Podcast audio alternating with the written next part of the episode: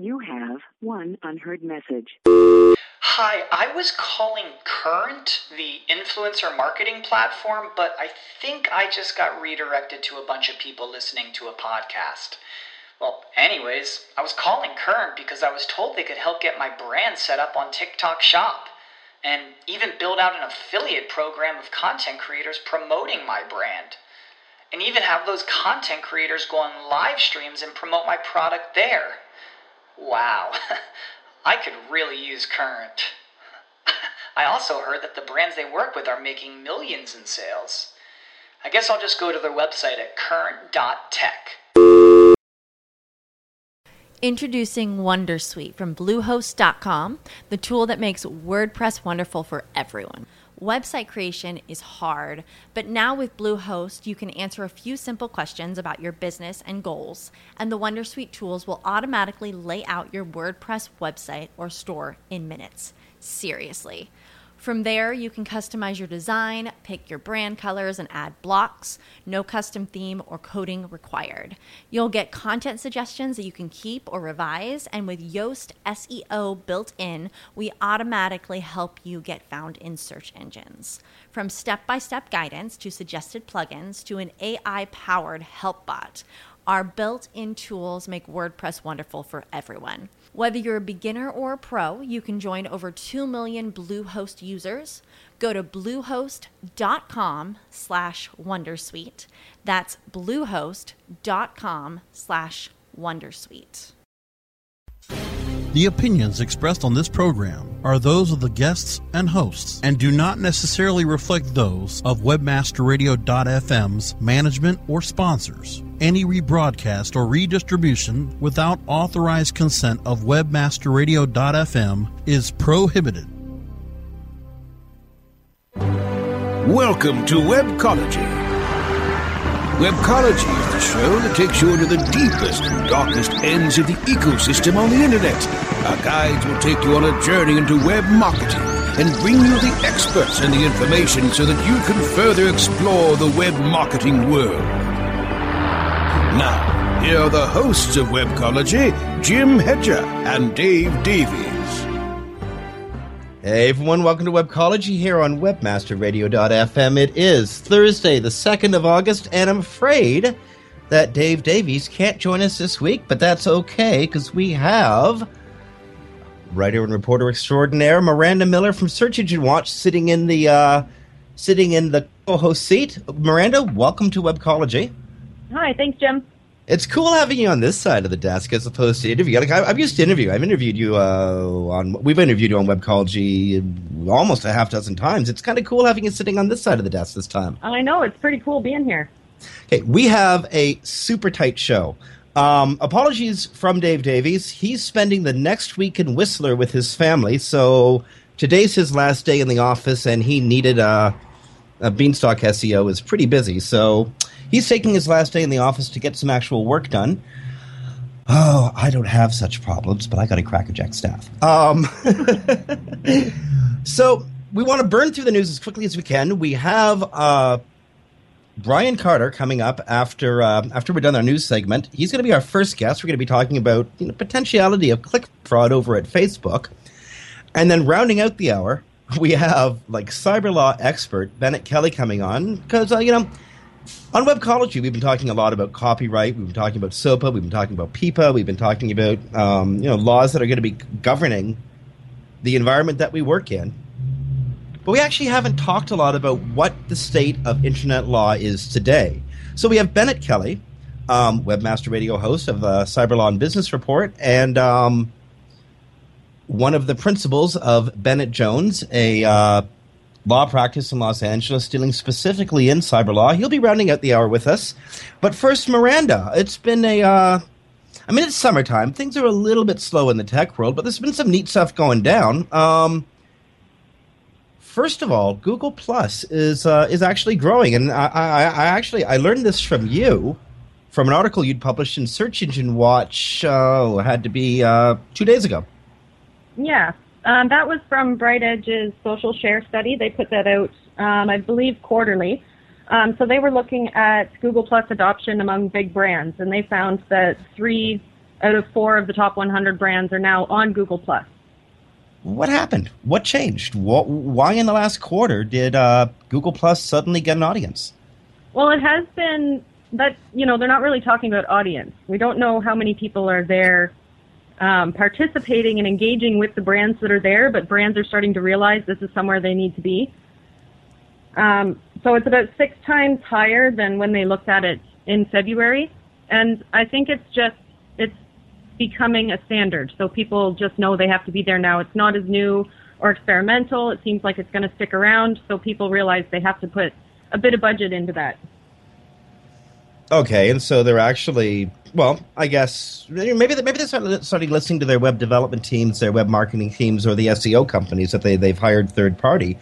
But um, do you see this coupled with um, with Google's recent purchase of uh, of Wildfire? Um, what do you see for Google Plus the next few months? Well, the Wildfire acquisition is really, really interesting, and it's been described as a bit of a Trojan horse um, because Wildfire's biggest business is making Facebook apps. So they make contact, uh, contest apps and they do Facebook marketing. So this gives Google quite a bit of insight into Facebook's marketing platform. And I really don't know how Facebook is going to deal with that. I did reach out to them to see what they thought of it, and they obviously don't want to comment right now. um, but in Wildfire's announcement, they kind of said, we expect things to continue as usual, and I will be really surprised if Facebook allows that to happen. Uh, yeah, that would be sort of like, um, you know, somebody working for um, Apple going to work for Android and expecting to continue working at Apple. Yeah, and there was actually a really funny tweet from uh, Randy Zuckerberg, one of Mark's sisters that used to work mm-hmm. at Facebook. And so, with the acquisition of Wildfires, Google got another of Mark's sisters as a team member. No. So she said, "Congratulations, Google. There are now more um, Zuckerbergs working at Google than Facebook." you know, so that was pretty comical if things keep going the way they're going, the the Zuckerbergs working at Google are going to be you know wealthier than the Zuckerbergs working at Facebook. I know. so what were they? I think another reason people are really moving to Google Plus now is because um, it does help you show up in the SERPs. So when you have a Google Plus page, 30% of the time that was on the front page. That was another thing that BrightEdge found. and that's, that's, definitely an advantage for Google Plus. That's and, and, and it, Google said they were going to do this. Like Google right. said straight up, you participate in Google Plus, you will get a boost in search rankings. But as an old time SEO, I got to tell you, it still feels surprising that uh, Google is forcing people into using one of their systems because they were always the company that didn't do this sort of thing, and now they are. Um, and that sort of correlates or correspond or you know Coincidentally, uh, when Larry Page took over the CEO position, Google started getting tough. Yeah, they did for sure, and it's not the same company it was when Larry and Sergey started it. You know, at college, it's never going to be that again. And when people repeat the, you know, "Don't be evil" mantra, that just doesn't apply anymore. They're a corporation. Well, some make money. You know, not all corporations are evil. Hell, I'm a corporation. and I love it. Um, but uh, not all corporations are evil, although I am beholden to a, you know, as, as a corporation, I'm beholden to a greater body than just myself. I got, you know, people who actually invested money in my company and I got to pay them back. And so, yeah, the choice is, the choice is definitely narrow when you, um, when you bring in investors. Right. And yeah, clearly that happened to Google in the biggest way. And that seems to be happening with Facebook. But, uh, you know, there there isn't. There's never been a shareholder revolt at Facebook uh, at, at, Google. No. Um, there's been a bunch of happy shareholders. I expect there to be one um, in and around Facebook sometime in the next couple quarters. We'll see what happens with that. Um, moving along with uh, with well, I guess a look at social media. Did you did you hear the one about the poor fella? The poor the poor um, reporter Guy Adams who. Uh, I guess he works for the BBC. He's an American reporter working for the BBC, and he wrote a uh, critique of NBC's coverage of the London Olympic Games. And in the in his critique, in his quick Twitter critique, he included the email of an NBC executive. Twitter informed NBC that this happened and informed NBC that they were welcome to file a complaint, which they immediately did, causing the suspension of Guy Adams, a temporary suspension of Guy Adams' Twitter account. Well, Now, and Mr. didn't Twitter actually show him how to fill out the report too? Like they guided him through it. Yeah, they they guided NBC through how to complain about somebody who used their system, and then when the complaint came in, they shut him down. Hmm. That felt really weird when I read that. Like that that made me feel kind of kind of spooked actually. Yeah, that is really strange coming from Twitter too, because they're usually really respectful respectful of people's privacy. They don't always comply with government requests for user data. Um, it's that's you almost have to wonder if there's something personal going on there. I don't know. Well, given Twitter is a partner with NBC in covering the Olympics, and Twitter has its own deal with the Olympic Committee, um, you know, uh, as the, the official social media outlet of the 2012 Olympics. So I, you know, it, it, it feels like when Twitter saw one of their partners being criticized, and I've watched some of that NBC coverage. Um, Yo, friends in America, get satellite TV, see real Olympic coverage anywhere else but NBC. Um, don't, we don't have any deals with NBC, do we, George? They're not going to take us off the airwaves. You're not going to take us off the airwaves, though, are you? Um, No, but look, hurting you before right you hold on, before you go and crap over NBC, we already know that NBC's like, you know, they're not good when they just run their coverage on their own network. But the good thing is you can watch, you know, other coverage of other sports. Like on my on a lot of the cable services out there, soccer alone is set on this own channel. Basketball set alone on its own channel. So you can see separate sorry sports about out that, there. friends. There's a fire somewhere in Toronto. So I mean, it happens. And by the way, you have three minutes left before segment. Uh, thank you. Oh, really? Okay. Okay, so we're, we're, we're done NBC bashing. Let's go after CBS. No, they haven't done anything recently. Uh, what else do we got out there? What else has been happening interesting in the cyber news? Uh, Rim's in trouble again. They're laying off a whole whack load of people. Um, That's not really news anymore, though, is it? no, like it's Rim. It's Rim Death Watch. Unfortunately, um, I'm still a BlackBerry user. So am I. Uh, what are you gonna do? What are, what are you gonna jump? Seriously, are- are Um, you are you prompted to jump because Rim's in trouble? Not really. I'll I'll wait until the bitter end. I have friends this? who work at RIM. You know, I'm about an hour and a half from Waterloo, Yeah. and you know, I'm really worried about my friends that have jobs there. But they seem to not want to bail. They're pretty loyal. Is it the keyboard for you? Like, what is it? What is Uh, it about about the It's Rim device? Yeah, me too. I can't. I can't get over it. I can't imagine. I, I, I got a feeling I'd put my finger through the iPhone or the Android screen. You know, sometimes as a writer, you get really incensed. And you just have to type it out. True. And especially when you're live blogging or live tweeting, you just can't do that on an iPhone. Okay. We're uh, seconds away from ending the segment.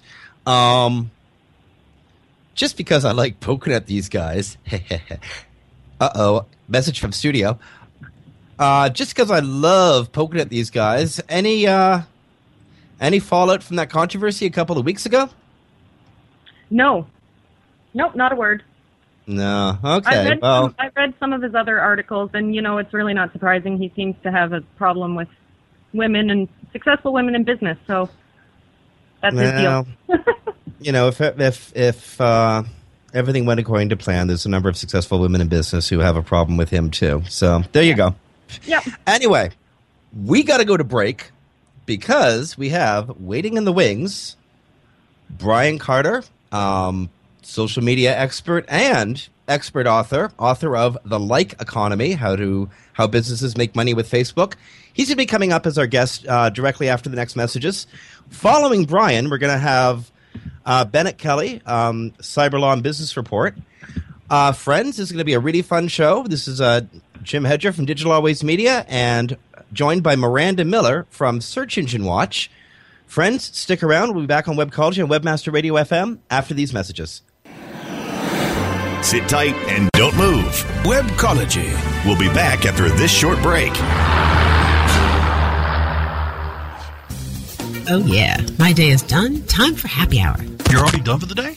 Yeah, because I use CertifiedKnowledge.org. Their PPC tools literally save me hours every day. How do you keep on top of all of Google's new features? Easy. With Certified Knowledge, their interactive learning modules keep me up to date. And if there's something I don't know, I can watch their video lessons without having to hunt around the Google Help files. Great. I'm ready to expand my knowledge. Hi, I'm Brad Geddes. I'm the only leader officially supported by Google to teach the advanced track of the AdWords Seminars for Success. I personally recommend CertifiedKnowledge.org as your one-stop shop for all your PPC needs. Learn, optimize, connect. Be smart. Go to CertifiedKnowledge.org now. Rise links and web indexes. Take a bow to the largest link map in the world. Majestic SEO. Majestic SEO wields its virtual sword with speed and accuracy to deliver detailed reports of your company's link data and that of your competition. Let Majestic SEO make you your own king of internet marketers and join the crusade of clients and agencies that have chosen the noble choice for link intelligence. MajesticSEO.com. Maximize ROI to use your time and let Majestic wield its mighty sword. MajesticSEO.com. It's good to be king. Johnson, what's this mantis I keep hearing about? Do we need to call an exterminator? No, sir. Moby Mantis is our new SMS marketing tool. SM what? SMS, text messaging. Moby Mantis lets us communicate directly with our customers in real time. We can send promos, coupons. It even lets our customers market for us by sharing offers with their friends online. It's been great for business. Hmm, sounds expensive. Actually, I signed us up for an extended free trial. It hasn't cost us a dime. Good work, Johnson. I guess the only thing we'll be exterminating is the competition. To get your free extended trial of Moby Mantis, text radio to 21691. That's radio to 21691 for Moby Mantis. Webmasterradio.fm. Keep your headphones handy and the feed loaded. We never stop. Do you? Commercials off. Now back to Webcology, only on WebmasterRadio.fm. Here are the hosts, Jim Hedger and Dave Davies. Hey everyone, welcome back to Webcology here on WebmasterRadio.fm. This is Jim Hedger from Digital Always Media, joined this week by Miranda Miller, uh, writer extraordinaire at Search Engine Watch, and Miranda and I are joined by Brian Carter, author of The Like Economy: How Businesses Make Money on Facebook. Brian, welcome to Webcology. Thanks, guys. How you doing? Amazing. How are you doing? Pretty good. I'm good. So, um, it's been a uh, it's been a kind of a controversial couple of months for Facebook, but this week in particular, they've had a couple of stories out there that, um, well, that that almost make it feel like 2005, 2006. With uh, remember back in 2005, 2006, we were all talking about Google and click fraud, click fraud here, click fraud there, bot Yeah. clicks, fake Yeah. clicks, etc. Well, Facebook's being hit by that, and Brian, you're one of uh, my business partner, Alan Knack. I, I, I call him up yesterday, and I'm like, Alan, I, I, I need a guest for uh, to talk about Facebook. And the first guy, Brian Carter. Oh, I know, eh? So, uh, Brian, what is Yeah. going on with Facebook? Is is the reports that we're reading? Um, is is is our money safe at Facebook when we're advertising there? yeah. Well, I mean, I don't work for Facebook, and I'm not going to do their PR. But I'll tell you what I know is that this one report of a company that says 80% of their Facebook ad traffic is bots um, has gotten a lot of coverage. Um, so, I mean, one thing is clear is Facebook's PR department um, is not winning. um, but yeah, so I mean, the the thing is, I've talked about this with other people, like um, you know Marty Weintraub, who wrote the, the Facebook main, you know, the main book on Facebook ads, um, and Dennis Yu, his company does a lot of Facebook ads, and and you know our collective um, wisdom is uh, number one, uh, we don't see click fraud above ten percent typically on Facebook.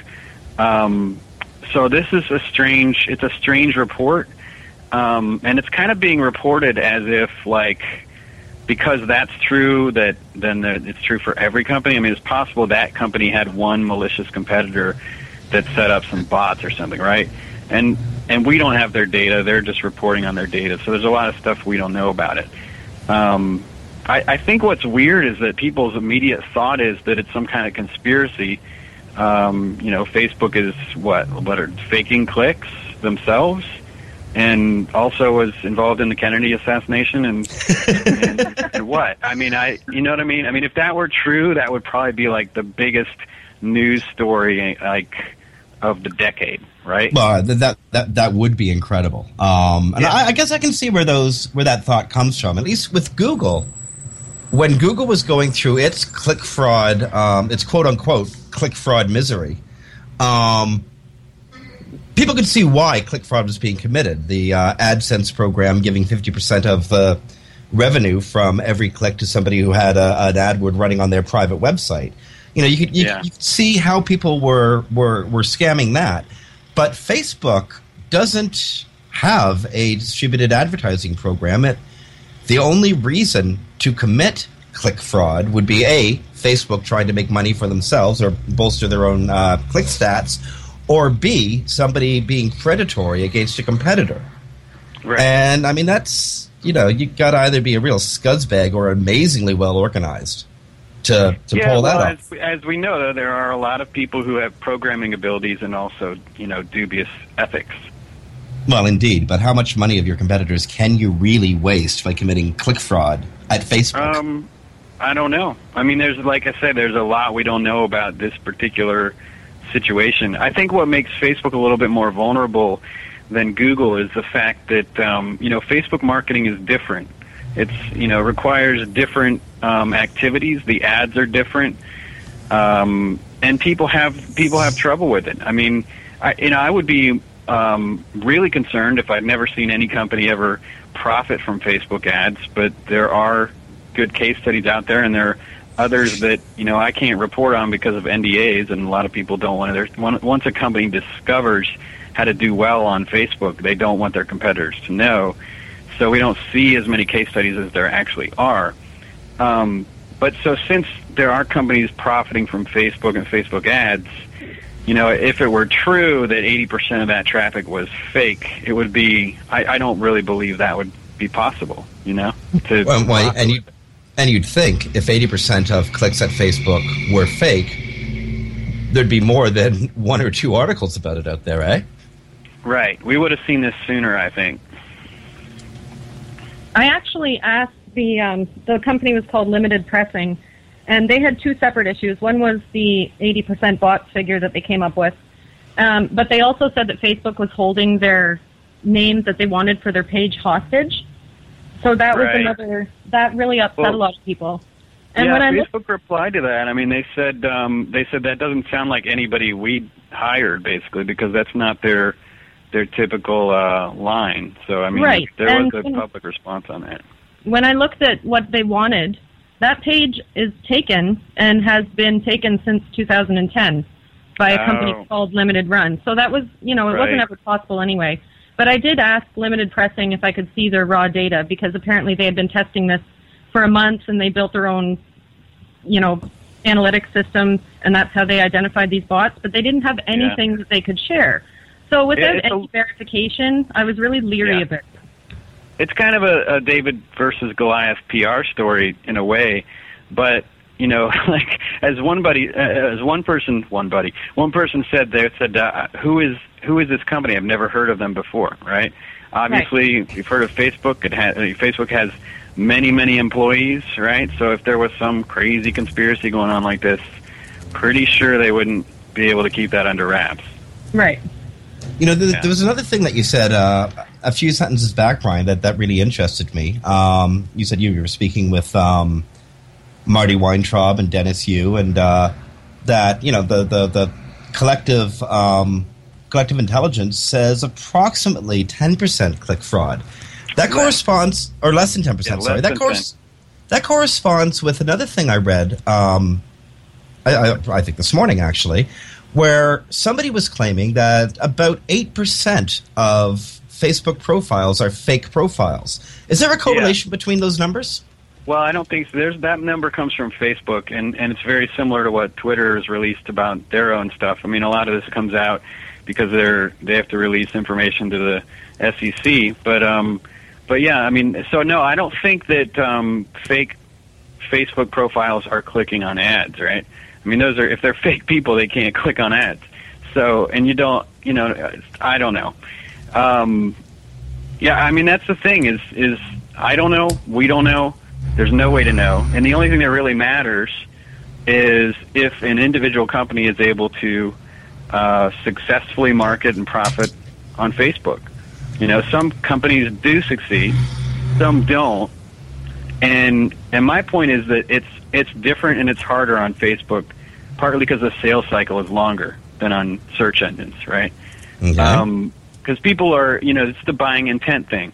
So anyway, my point is that because it's harder to market on Facebook, it's also, you know, it's easy to cop out and say, you know, maybe it's because it's fake traffic, right? Now, without putting you in any position to uh, violate an NDA, I, I, I wouldn't want to do that at all. Um, you're a practitioner. You're working with Facebook advertisers. Um, I'm going to have to phrase the question extremely generally, but you, I mean, you're you've got a business. Marty's got a business. Dennis has a business working in Facebook ads. What are people doing wrong? Why are they not making money on Facebook? If there's complainers, they're not making Yeah. money. Well, I mean, number one, you've got to either target the right people or get the right people as fans. So if you get the wrong audience or the wrong fans, they're never going to buy from you, right? So you can you can screw it up there. Um, once you get those fans, if you're not reaching enough of them because of the newsfeed algorithm or EdgeRank, whatever you want to call it, um, you're not visible enough. So you know you've already lost a percentage, uh, a large percentage of your audience. Um, so you can have trouble there getting volume, like getting traffic volume and, and then sales volume.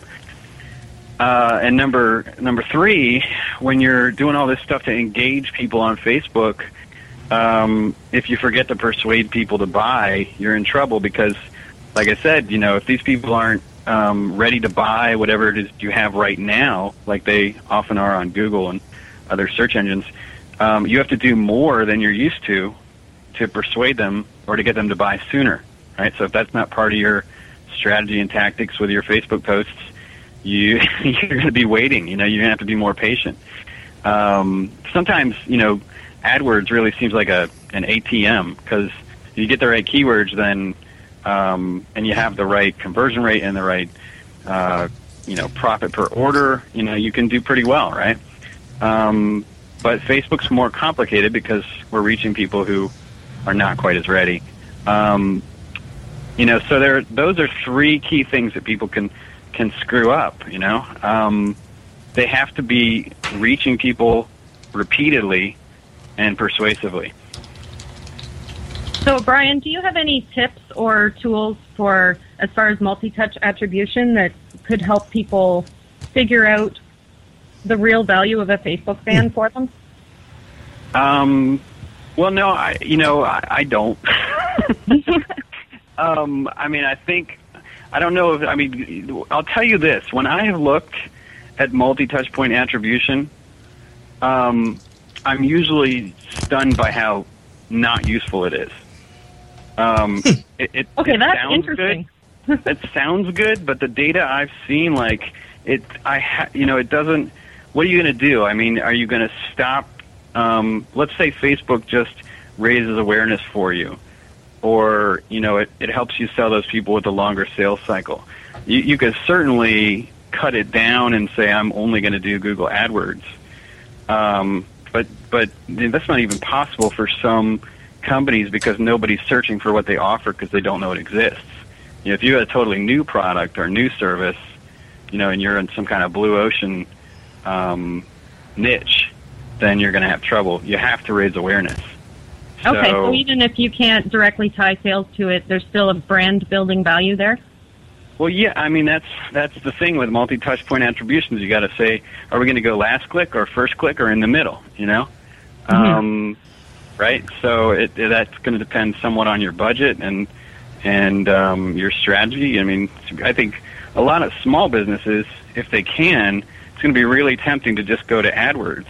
But since AdWords is so expensive, if they don't have a really high-priced product or service, they're not going to be able to profit. So then they're trying to do Facebook with or without ads, and they're trying to do all kinds of free uh, duct tape, guerrilla marketing contests and stuff like that, right? I mean, e- every every business has different problems, um, but I just usually recommend that people try a mix. You know, I mean, I'm not sure there's going to be much more of an upshot from multi-channel attribution than you know do some of everything. Right. Uh, Brian, I'm afraid we've uh, we've actually reached the end of this segment. I have, I'm sure Miranda has a dozen more questions we'd like to ask. Um, I want to invite you back on the show again, but before inviting you back on the show, which I guess I just did, I want to plug your book. I, mean, I was going to say, if only there was a book people could read that would answer a lot of the questions that we want to ask. As it happens, there is. It's called The Like Economy How Businesses Make Money with Facebook, published by Que Publishers. And uh, I think it's got your name on it. It does. Congratulations on that. Um, and uh, thank you so much for spending the time with us on Webcology. Sure. Thanks. Thanks for having me. Friends, that was Brian Carter, author of The Like Economy How Businesses Make Money with Facebook. Again, published by Que Publishers. I'm pretty sure you can pick it up at fine bookstores or at Amazon.com, anywhere. We got to take a break here on Webcology. We're coming back with, um, well, with one of my favorite guests um, of all time, Bennett Kelly. Um, he's a Webmaster Radio host. He's host of Cyberlaw and Business Report, and he's also one of the principals at Bennett Jones, a uh, law practice in California specializing in cyber law. We got a truly interesting segment on copyright, SOPA, PIPA, cybersecurity, etc. coming up after these mentions. So this is on behalf of Miranda Miller from Search Engine Watch. This is Jim Hedger from Digital Always Media. Friends, stay tuned. We got some fun stuff coming up after these messages. Sit tight and don't move. Webcology. We'll be back after this short break. How far do your ads reach? You don't have to fly around the world for the right consumers and clients to find your business. What you need is profit through performance. Location 3 Media helps you to increase your brand's findability and performance. Let Location 3 Media help you create efficient and effective online marketing campaigns that fit your needs and get you results. We know every click starts a journey. Where will your brand be on the path? Visit location3media.com. How much time do you spend on SEO research and competitor analysis? What if we told you that there was an easier, faster way? Searchmetrics SEO software propels you to top positions on search engines around the world with our unique global search, social, and competitive data in over 60 countries. Gain a competitive advantage today with Searchmetrics.com. That's Searchmetrics.com. Let's go inside the WebmasterRadio.fm production studio, where the production team is stitching up podcasts to load up into the WebmasterRadio.fm Stitcher channel. Rock on, Lori, and rock the world with LinkedIn. Welcome to Domain Masters, a show where you learn to be the master of your domain. Yeah, I want to welcome you to this edition of the SEO Rockstars. Hi, this is Bennett Kelly, and you're listening to the Cyber Law and Business Report. And welcome to CEO Coach. Listen to all of your favorite WebmasterRadio.fm podcasts without downloading. Only on the WebmasterRadio.fm Stitcher channel. Just click on the Stitcher banner on our website. Podcasting at the speed of sound. Webmasterradio.fm, the flamethrower. Webmasterradio.fm, we're everywhere. Commercials off. Now back to Webcology, only on WebmasterRadio.fm. Here are the hosts, Jim Hedger and Dave Davies. Hey everyone, welcome back to Webcology here on WebmasterRadio.fm. This is Jim Hedger from Digital Always Media, joined by Miranda Miller from Search Engine Watch. Uh, afraid Dave couldn't make it this week. He's on vacation next week and needed the extra hour to tend to his business before going away for a week, but we have a truly interesting segment coming up. We have Bennett Kelly, um, webmaster radio host of the Cyberlaw and Business Report, and also one of the principals of Bennett Jones, a uh, law practice in California specializing in cyber law. And uh, Bennett, welcome back to Webcology. We often talk about um, PIPA, SOPA, cyber law, copyright. We talk about changes that are coming, or that that they may be coming down the le- legislative pipe to the ecosystem we work in. But you know what we don't talk about often? How things are now. the laws surrounding the internet ecosystem vis-a-vis security, vis-a-vis privacy, and vis-a-vis um, copyright. A lot of us know what may or may not be coming down the road because you know we're, we're actively lobbying for our positions. Mm-hmm. But I think a lot of us are actually kind of clueless as to the state of cyber law today. How um how different is the state of cyber law today from what we see in proposed legislation like SOPA and PIPA? Well, I think the the thing about SOPA and PIPA was that it would have been somewhat of a radical change. Um, it would have created a presumption of guilt, and um, it would have allowed you know removal of content extrajudicially, you know, without you know due process and and so it, it was a dramatic change in terms of how we um, communicate on the internet. And you know, luckily it died. And ACTA, what some people feared was just a you know um, SOPA in disguise. Um, that died in Europe, um, very surprisingly. And so it's it's going to be an ongoing battle. Right now, we just started implementation of the um, kind of the what's called the measured response. Um, you know, France a few years ago tried to do a three strikes and you're out copyright um, regime, where if you were found to be violating copyrights more than three times, you'd be disconnected from the internet. And um, and so here we have a, a measured response where you could get um, is a S the response from the ISPs escalates depending on your level of violation and um, you know, so you get a couple of warnings, and then there's a, a copyright school where you have to go to, kind of like the equivalent of traffic school. and so that you know, that's kind of a, that's just starting. I mean, you know, it remains to be seen how that's going to operate, because the um, the way that works is, um, you know, so far the uh, the YouTube video you're supposed to watch as part of um, your quote quote traffic school copyright thing is actually doesn't really cover free you know fair use and you know there's some questions about whether it's actually really an accurate depiction of current state of copyright law. So um, it's been it's it, that's going to be interesting to watch and see whether that expands or not. But um, you know it, it, the ISPs are, trying to act um, cooperatively because um, you know, in any battle over what stuff should be get taken down, you know, they're in the middle, and so they're trying to appease you know, some of the concerns that involve. So, you know, they don't always have to fight on Capitol Hill about whether um, they should be doing more or not. Well, I'm surprised. Isn't this going to cost the ISPs uh, money? They'll, they'll have to monitor and then they'll have to take action. That's uh, that's technology and staff time. Well, I mean, it already happens to an extent. I mean, YouTube, for example, uh, they have, have they've created technology to allow content providers to, um, you know, to actually back, be involved in the back end and, and monitor things electronically as videos are loaded. And the, the way it would work, though, is actually the burden would be still on the content provider as it is now to, um, you know, alert them to, uh, you know, an alleged violation, and then they would look into it and contact the users. Okay. And Bennett, I wanted to ask you specifically about ACTA. Um, I've been reading reports since the European Union voted it down that it could actually be revived or, and we're seeing some sort of reincarnations in legislation like CETA, um, which is the Canadian European Trade Agreement, where they're taking a lot of the pieces from ACTA and trying to move them over into different trade agreements. So do you think this is the last we've really seen of ACTA, or are we going to just see other legislation like it pop up? Well, just to clarify, the interesting thing about ACTA was that, um, you know, it's in some ways it's it's good it's good that it's dead, um, but it would have been interesting to see how that would have played out had Europe approved it and it come to the United States.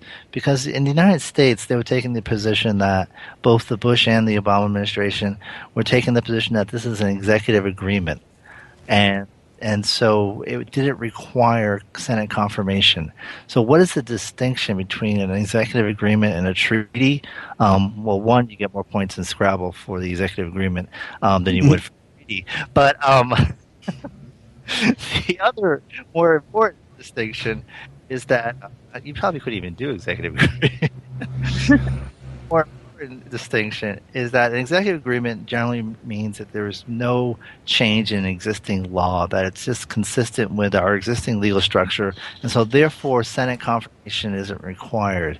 And there was there was some give and take and battle um, between Senator Ron Wyden, who was a big SOPA opponent, um, and the administration over whether or not it really would require Senate confirmation because of the to what the extent it could arguably change U.S. law, and um, you know, and that's the the, the, the whole concern that was this wolf in sheep's clothing, and um, and that basically once it was adopted, you know, this benign kind of boring type of agreement that supposedly doesn't change existing law, all of a sudden would be interpreted much more broadly. And so that was the concern that this was a backdoor attempt to do SOPA and some other things.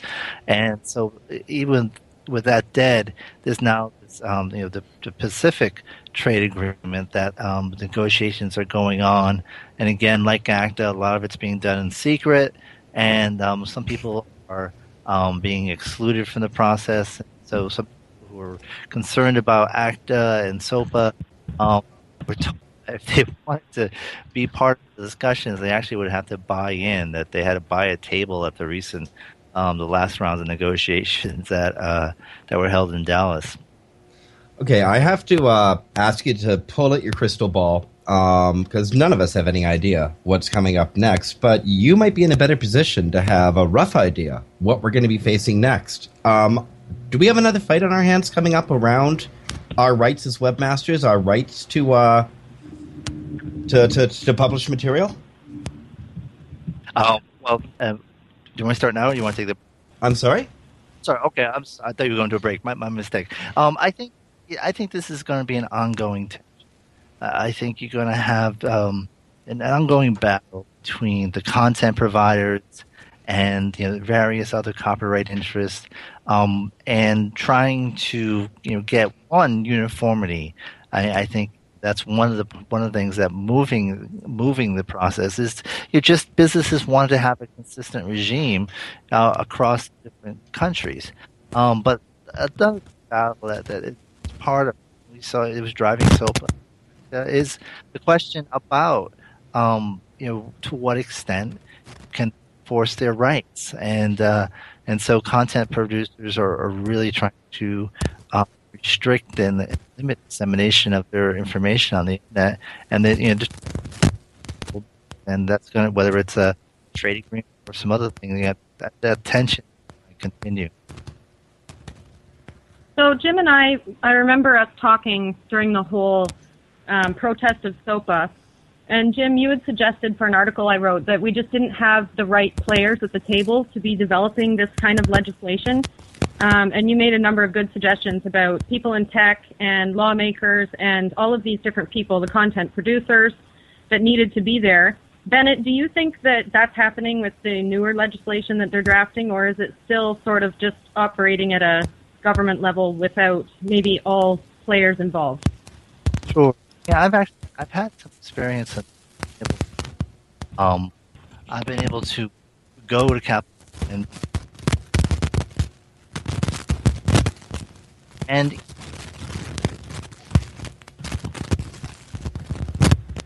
know they have to they're smart. Um, and one day um, they're dealing with SOPA and then um, nuclear waste or um, you know some other very complex issue. So um, know, what they do is, um, you know, what they do is um, very com- you know, they, they, they have to do a lot of issues, and so it's incumbent on the tech community really to um, educate them and make sure they know what's going on. And I, I, I was recently at um, the Tech Policy Summit that was held in Napa, and um, what was going on on there is it's constant is that um, the tech community often feels that Washington needs to spend more effort understanding them, but you know Washington is attitude is we're here, we're Washington, we're always going to be Washington, and right. you guys have a better job of educating us, and so I, I think we are doing a better job of that. Um, and I do think that the understanding of tech issues in Washington has improved dramatically from the, the years I've been talking to them. Um, but you know, there's always room for improvement. But um, the, the point, the big point though, is that we have the tech community has not done a great job in educating Washington on their issues. And I always tell people, look at your congressman. If he or she is smart, you know, great, good for you. But if you're not talking to them, you know, they could be rewriting your business plan and without knowing it. And so it's incumbent on you to make sure they understand your business and the issues that affect them. You know, part, partially, I, I I once thought this was a generational thing. You know, we had guys like the late Senator Ted Stevens, who, obviously quoting from his aides, um, likened the, the the internet to a series of tubes with dump trucks running through it.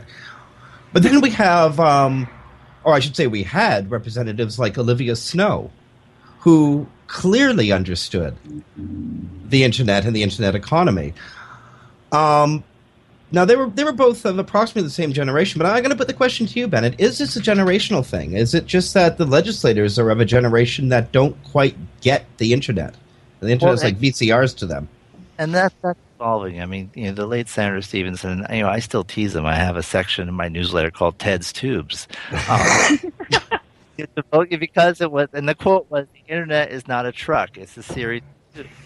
And um, so, um, and the scary thing about Ted, you know, Ted was that he was the chairman of the Senate committee that had principal jurisdiction over the internet, and so, but I think there is a, a generational thing. You know, we all seen the if you've worked at a big enterprise, and you know, the older people have their computers, um, they're not using it like the younger people. They they're using it for this great purpose, putting pictures of their grandchildren, and uh, great podium of, for that. but I, I do think you know I've seen, and to the credit, there are some younger people, I mean older people who have really gotten involved and tried to understand the issues. And um, but yeah, I think it's going to be um, you're going to see more savvy, you know. Um, elected officials as we move on just because you know, they're, they're dealing with it but right now you know the usual lead into a, a hearing where a member says we want to address this problem is well my grandson or my granddaughter and so that clearly isn't the best way to, to, to address policy it's better if you're more hands-on Okay, uh, I don't mean to put you in this position. It is an election year. Um, is there a difference between the Republicans and the Democrats when it comes to addressing cyber law? Yes. And Okay. the, um, I mean, the, a couple of issues, and the, and surprisingly, and normally, you know, we're best, we're, kind of back page newspaper stuff. Um, you know, very rarely are we the front page or we the main battle of the week in Capitol Hill. But this year we have been, and it's been interesting. You've had SOPA, um, but you, know, you also had net neutrality, and there's a big difference in the parties on that. And you know, and part related to net neutrality, broadband expansion, when the Democrats are definitely pushing that more than the Republicans. And you know, I think you know, I, I was able to have on my show um, the people from um, Chattanooga, which up until Kansas City recently got dubbed by Google. Um, you know, they had a one gig, um, you know, an internet I'm drooling over that. it was saying the opportunities it was creating. People wanted to locate in Chattanooga um, be, you know, because of that, and you know, and the newer technologies. I mean, I once looked at you know our cities compared to top cities in uh, Akamai does a great you know, study every quarter on where we are in speeds, and the, you know the time it would take for you to download um, Star Wars once uh, you know, on a U.S. system. They, in South Korea, they, they could have downloaded it like seven times, and so just think of you know as they're developing technologies that operate that at those higher speeds, it's going to be some time before they're available here because we don't have that speed, and you know, those are um, that's innovation and jobs that are going to start you know elsewhere. So I think those that's a big that's a big point where they do differ. I, I think on a lot of issues there is overlap on copyright, um, and uh, in terms of you know on those issues, I think that's fairly consistent. Um, but I think the, the, those are very significant issues. Is there a easy? Okay, it's a difficult question to phrase. Given the fractiousness of Congress, I imagine congressional committees are just as partisan and just as fractious. Yes. Is there a easily seen path to clarity in the environment we're working in coming in the near future?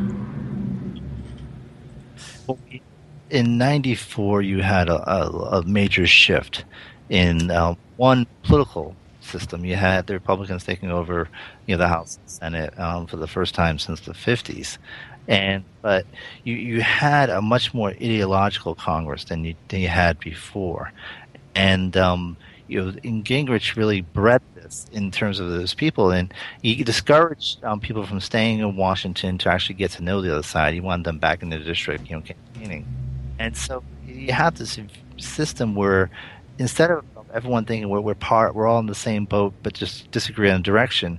You now have you know, groups that actually think the other side is wrong or evil, and and you know it's on both sides. But you know, definitely there's a, a much more ideological um, component um, in in the, the new Republican Congress, and and so I think um, that that as long as you view this in such black and white terms, then it's it's hard to reach accommodation.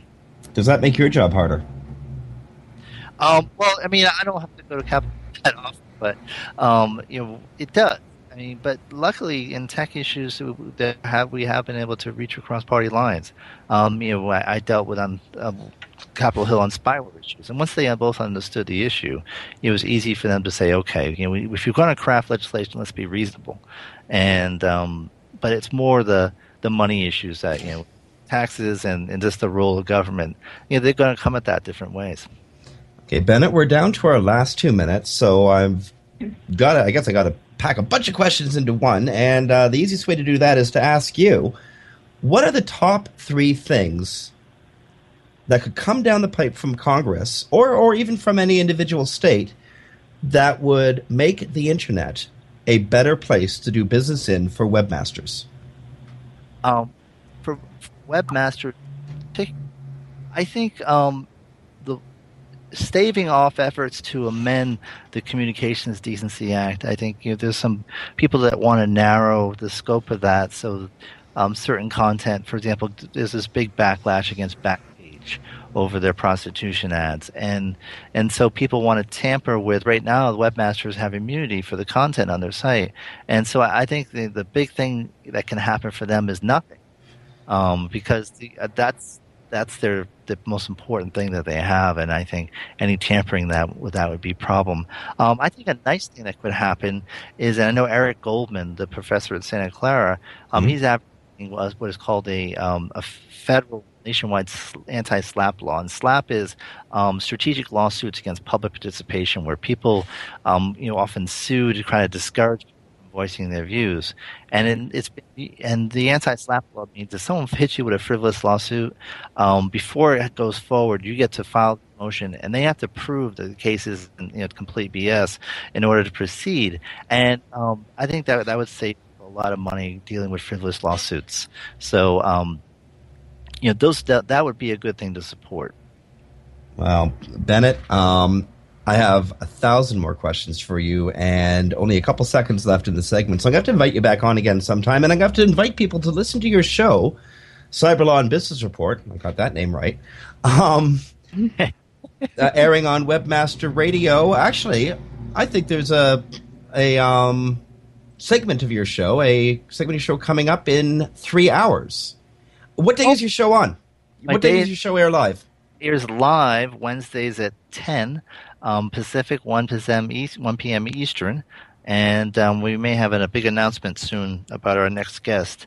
Um, we may have a, an, an, Olympian on to talk about um, a historic uh, Olympics. So, okay, we'll, have- well, there's a big hint to a big announcement coming up on uh, Cyberlaw, uh, Cyberlaw and Business Report. Um, Bennett Kelly, thank you so much for spending time with us on Webcology today. It's always a pleasure. Friends, that was Bennett Kelly, um, again, host of the Cyberlaw and Business Report. Um, I, and also one of the principals of the Internet Law Center. I know I got that name right. You've been listening to Webcology here on WebmasterRadio.fm. And Miranda, thank you so much for uh, for joining us as a guest host today. Well, thank you so much for having me. That was fun. Anytime, absolutely anytime. Uh, that was Miranda Miller from uh, Search Engine Watch. She uh, jumped in to save my bacon when Dave when Dave Davies um, decided he was going on vacation at Whistler again. Um, so, friends, this has been uh, Webcology on WebmasterRadio.fm on behalf of Miranda Miller from Search Engine Watch. This is Jim Hedger from Digital Always Media. Stay tuned to Webmaster Radio. We got some great content coming up on the network after the news.